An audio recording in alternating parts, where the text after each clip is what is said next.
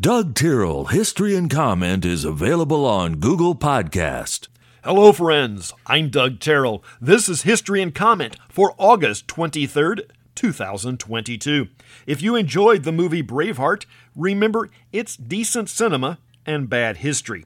Parts of it are accurate. There was a William Wallace who led an uprising in Scotland, and he was executed on this day in 1305. 1775, King George is pushing back in the lead up to the Revolutionary War. He delivers his proclamation of rebellion against the colonies. The basic rub between the two parties was the king felt the colonies were more of a conquered people than full Englishmen, entitled to certain protections under the law. He proceeded to use and abuse them as such. They felt they were loyal Englishmen and should be treated as Englishmen. In the years after the Revolutionary War, there was a diverse array of issues facing the new country. One of the more interesting may have been the entire state of Franklin. If you look at any map of the 13 states, most of the central states extended their borders west to the Mississippi River. Settlers had started moving west across the mountains to the new lands. The Ulster Scots were one group that preferred the western frontier. The state of North Carolina was mostly concerned with their population and lands between the mountains and the coast, and were neglecting their more western citizens. In fact, much of the land that had been seceded to the federal government to help them cover debts from the recent war. On this day in 1784, a region that is now part of eastern Tennessee, from south of Gatlinburg northeast to the Virginia border, declares itself independent and for the next four years attempted to establish the 14th state, known as Franklin. 1904, the automobile is still quite new. With any new technology comes new issues. Horses do not have the traction issues that automobiles have. Harry Weed, living in central New York State, patents the tire chain that year to help the issue. In New England at the time, it was common to pack the snowy roads with a roller to form a layer of near ice, perfect for shoed horses and sleighs, really bad for rubber tires and cars. Cartoonist Ernie Bushmiller was born in 1905. He's remembered as the creator of the strip Nancy, which he drew until 1982. The strip is still being published and currently on artist number 6 since Bushmiller. The current one, Olivia Jaimes, is believed to be a pen name and possibly a number of staff artists. One has to respect the wishes of Peanuts creator and artist Charles Schulz, who retained the rights to his work and refused to train a follow on artist to keep the strip in production.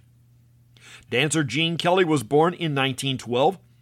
The automobile had its growing pains and obstacles to overcome, so did the emerging aviation industry. The first in flight refueling had been accomplished in late June of 1923. Using that technique, an endurance record of 37 hours aloft was completed on this day, two months later. The method was crude, but it mostly worked. It will be another 25 years before a truly workable system will be refined. If you were reading National Geographic magazine in the 1980s, you may recall the name Galen Rowell. He was an adventurer and outdoor photographer. Rowell was born in 1940. At the age of 32, he sold his business to pursue photography as a full time occupation.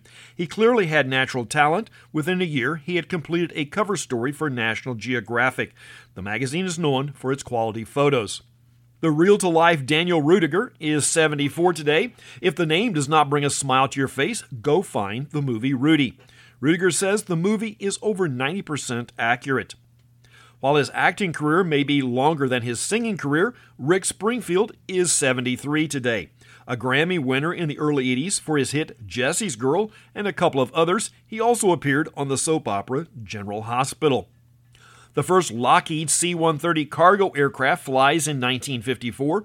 Roughly 2,500 of the highly versatile aircraft have been built and used by militaries around the world. In 2015, the Air Force retired one that was 52 years old and had over 27,000 flight hours. NASA gets the first photos of the Earth in 1966. No, they were not behind the times. These photos were from the moon and taken by the Lunar Orbiter 1. Farm Workers Union leader Cesar Chavez led the Salad Bowl strike in 1970. Part of the issue had been farms of the period were small family businesses and had been regularly exempted from labor regulations. The California region was a different case. Their farm workers were migrants.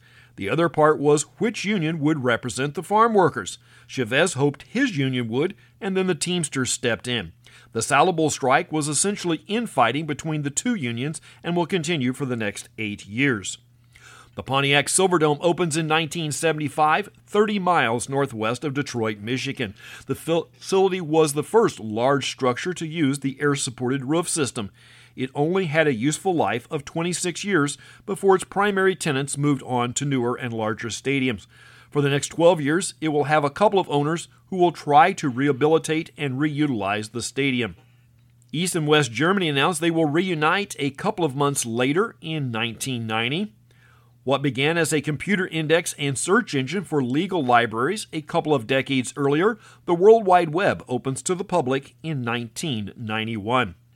A rare moderate earthquake strikes the eastern United States, causing as much as $300 million in damage around Washington, D.C. Some political pundits claim it was Bush's fault, in reference to the previous president. That's history and comment for the 23rd day of August. I'm Doug Terrell. Now go do something worth remembering.